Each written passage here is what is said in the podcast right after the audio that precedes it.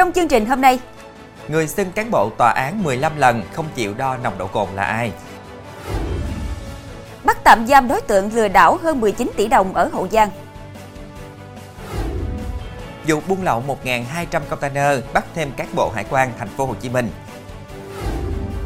Hàng trăm gói ma túy dạt vào bờ biển ở Quảng Ngãi. Cái giá phải trả cho giây phút bốc đồng. Quý khán giả đang theo dõi chương trình Cửa sổ Đồng bằng phát sóng lúc 18 giờ mỗi ngày trên đài phát thanh và truyền hình Bến Tre.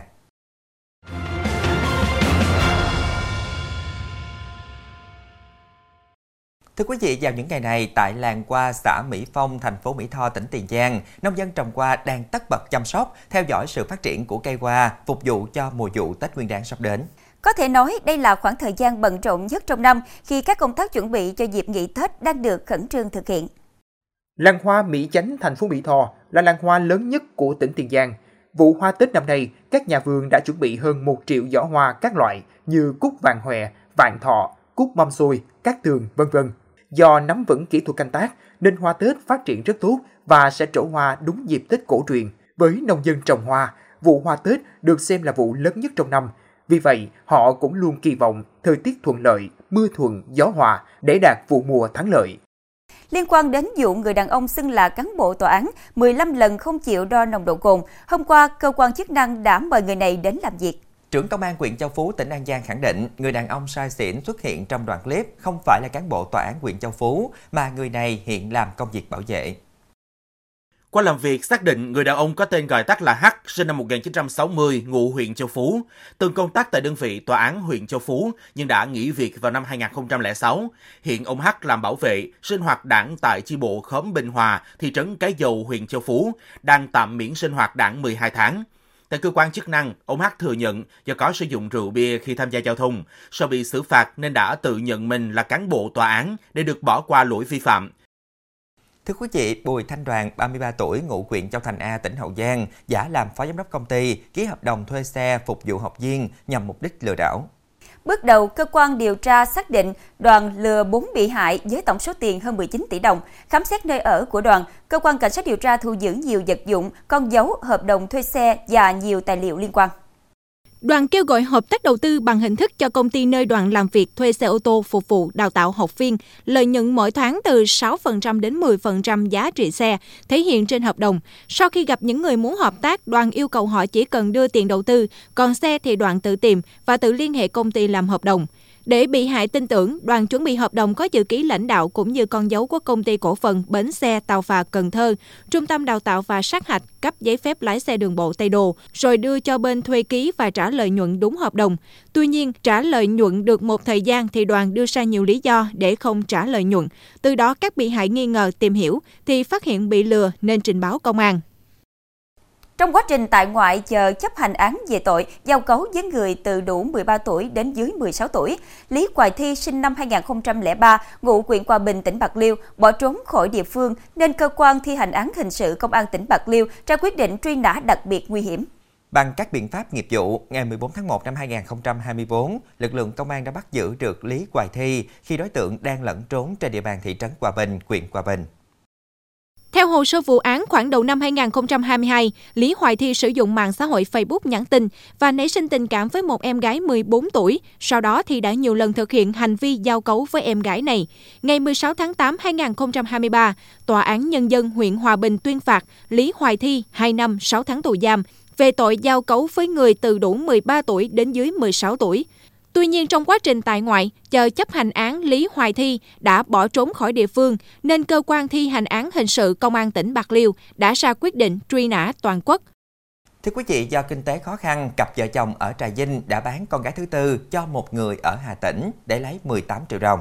Tòa án Nhân dân tỉnh Trà Vinh vừa mở phiên tòa xét xử sơ thẩm và tuyên phạt bị cáo Nguyễn Vũ Hoàng Tuấn, 19 tuổi, 13 năm tù và Thạch Thị Kim Nhung, 22 tuổi, 10 năm tù, cùng về tội mua bán người dưới 16 tuổi.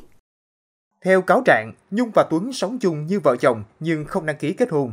Do cần tiền trang trải cuộc sống và lo cho gia đình nên cả hai bàn bạc thống nhất liên lạc gia đình hiếm muộn có nhu cầu nhận nuôi trẻ để chuyển giao đứa con gái thứ tư sinh ngày 12 tháng 10 2022. Đổi lại, cả hai sẽ nhận một khoản tiền. Quá trình trao đổi trên mạng xã hội đến chiều ngày 4 tháng 12, 2022, Nhung và Tuấn giao con cho Nguyễn Hữu Dương, sinh năm 1992, ngụ tỉnh Hà Tĩnh, để nhận số tiền 18 triệu đồng. Ngay khi tiếp nhận tin báo của người dân, Công an tỉnh Trà Vinh đã khẩn trương vào cuộc điều tra, phối hợp với Công an tỉnh Bến Tre bắt giữ Dương, đồng thời mời Nhung Tuấn đến cơ quan công an làm rõ. Trong phần sau sẽ có lên kế hoạch xét xử người mẫu Ngọc Trinh, vụ buôn lậu 1.200 container bắt thêm cán bộ hải quan thành phố Hồ Chí Minh.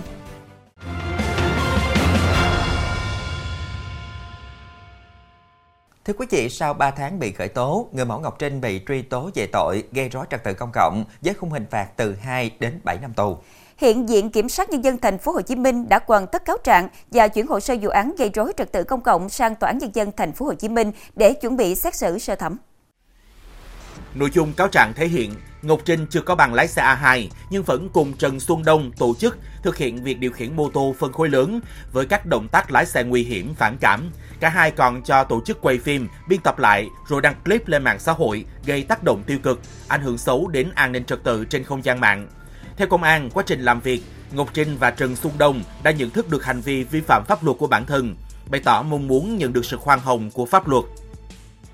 Thưa quý vị, nguyên giám đốc công ty cổ phần chế biến muối và nông sản miền Trung Trương Bá Thiện vừa bị cơ quan cảnh sát điều tra công an tỉnh Hà Tĩnh ra quyết định khởi tố bắt tạm giam.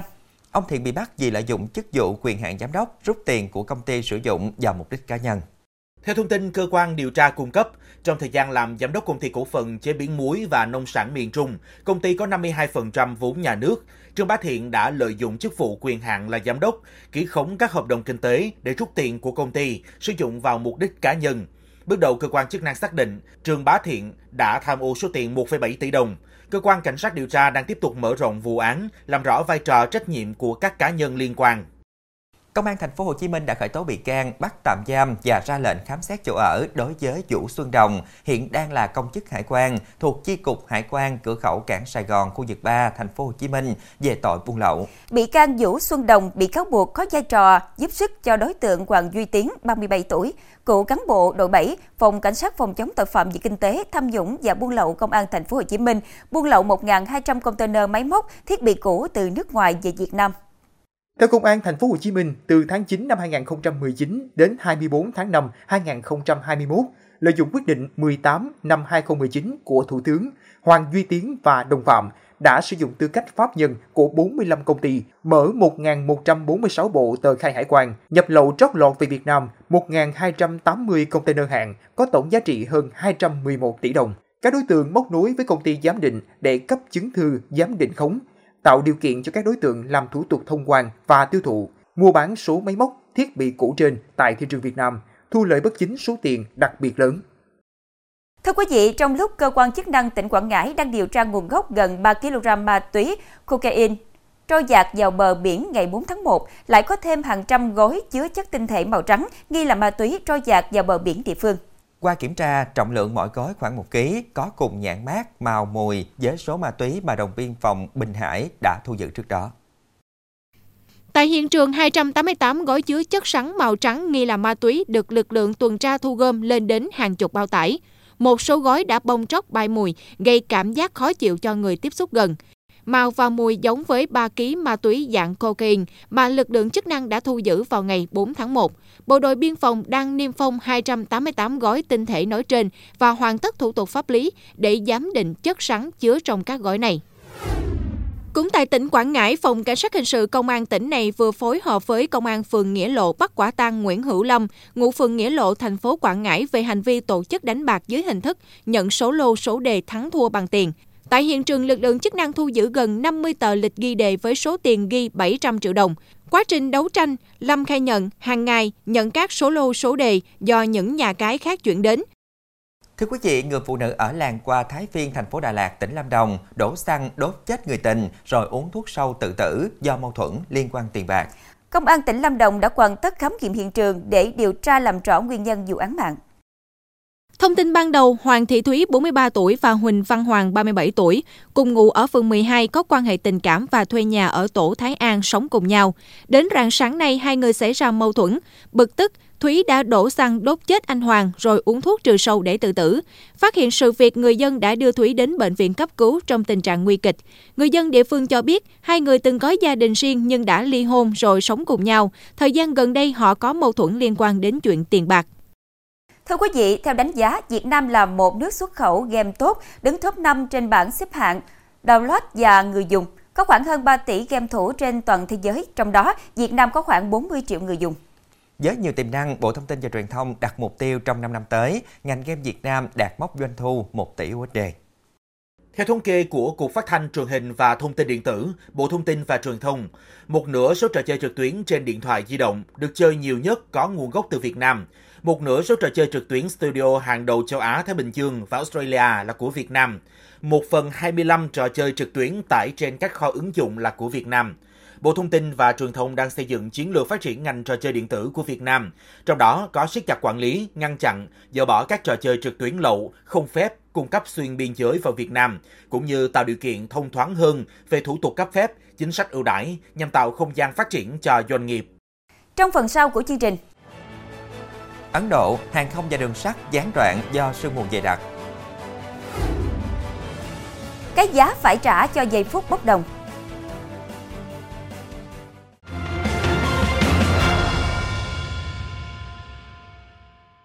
Tin thế giới, hôm qua ngày 15 tháng 1 là ngày thứ hai liên tiếp dịch vụ hàng không và đường sắt tại New Delhi, Ấn Độ bị gián đoạn do sương mù dày đặc và không khí lạnh bao trùm.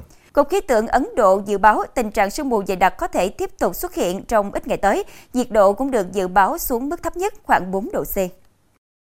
Theo đó, hơn 100 chuyến bay tại thủ đô New Delhi đã phải lùi lịch trong ngày 14 tháng 1. Sân bay quốc tế Indira Gandhi tại thành phố này không hoạt động từ 4 giờ đến 10 giờ sáng cùng ngày, dẫn tới tình trạng hoãn chuyến trên diện rộng tại nhiều sân bay trên cả nước, gây bất tiện cho các hành khách. Bên cạnh đó, ít nhất 18 tàu hỏa có lịch trình tới New Delhi từ nhiều nhà ga khác nhau trên cả nước đã phải lùi thời điểm khởi hành do sương mù dày đặc. Các nhà khoa học vừa phát hiện một chú chim cánh cụt với bộ lông trắng hiếm thấy tại Nam Cực. Màu lông trắng của chú chim cánh cụt là kết quả của chứng bạch thể gây suy giảm sắc thể một phần. Các nhà khoa học cho biết việc ghi nhận các cá thể động vật với chứng bạch thể từ trước tới nay là rất hiếm đối với chim cánh cụt nói riêng và giới động vật nói chung.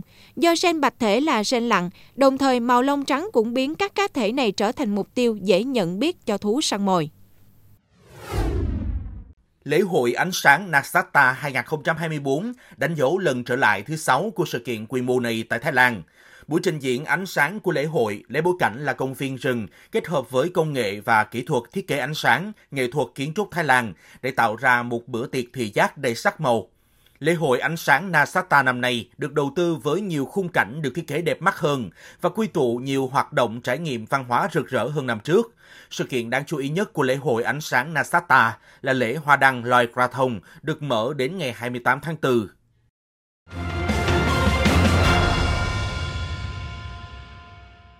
Thưa quý vị, từ những mâu thuẫn nhỏ trong cuộc sống, thay vì chọn cách xử sự ôn quà, thì nhiều người đã chọn dùng bạo lực để rồi dẫn tới các hậu quả đáng tiếc. Mới đây nhất tại quận Tây Hồ, thành phố Hà Nội, chỉ xuất phát từ việc để xe máy lấn sang quán cà phê, nhóm khách của cửa hàng kem đã ẩu đả với người của quán cà phê, khiến một số người bị thương tích. Nguyên nhân đơn giản xuất phát từ việc Phạm Hồng Phi, 21 tuổi, ngụ tại quận Tây Hồ, thành phố Hà Nội, để xe trước cửa quán cà phê của Nguyễn Thị Lan, 35 tuổi, ngụ tại quận Hoàng Kiếm. Tuy nhiên, Phi lại không vào quán cà phê của Lan. Sau đó cả hai bên đã lao vào chửi bới, xô xát. Nghiêm trọng hơn, Nguyễn Viết Xuân, 36 tuổi, ngụ tại huyện Thanh Ba, tỉnh Phú Thọ, là anh trai của Lan, kiêm chủ quán cà phê gần đó. Chẳng những không can ngăn mà còn gọi thêm nhân viên, mang cả dao lao vào đánh nhau với nhóm Phi. Thì khi em ra phía giữa đường thì em có thấy một thấy ờ, tác động vật lý lên đầu em thì lúc đấy là em vùng ra là lúc đấy là bên em với Bình với Nghĩa là có quánh nhau bằng chân tay. Anh Long đấy là có thêm khoảng 4 5 người nữa thì cũng lao vào đánh em thì là em ờ, em lúc đấy em cũng, cũng thấy hoảng quá thì em cũng theo phản xạ thì em chống trả lại thôi. Theo công an quận Tây Hồ, đây cũng không phải là lần đầu tiên nhân viên của các quán cà phê này tham gia ẩu đả. Trước đó, nhóm đối tượng này cũng đã gây ra một số vụ việc gây mất an ninh trật tự trên địa bàn, khiến người dân vô cùng bức xúc và bất an. Trong vụ việc lần này còn khiến một nạn nhân bị thương tích nặng. Tại em thấy ờ, các bạn em đánh ờ, anh quản lý bên em nên là em cũng rất bức xúc. Em cố cầm ghế đánh các bạn không biết là thương tích nhiều đến như vậy. 11 đối tượng đã bị cơ quan công an khởi tố trong vụ việc này. Hành vi bộc phát nhất thời nhưng hậu quả khiến cả hai nhóm tham gia ẩu đả đều rơi vào vòng lao lý và hối hận trong muộn màng. Thông tin vừa rồi cũng đã khép lại chương trình hôm nay. Hẹn gặp lại quý khán giả vào lúc 18 giờ ngày mai trên đài phát thanh và truyền hình Bến Tre. Hải Đăng Quỳnh Như xin được kính chào tạm biệt và kính chúc quý khán giả một buổi tối với thật nhiều niềm vui bên gia đình.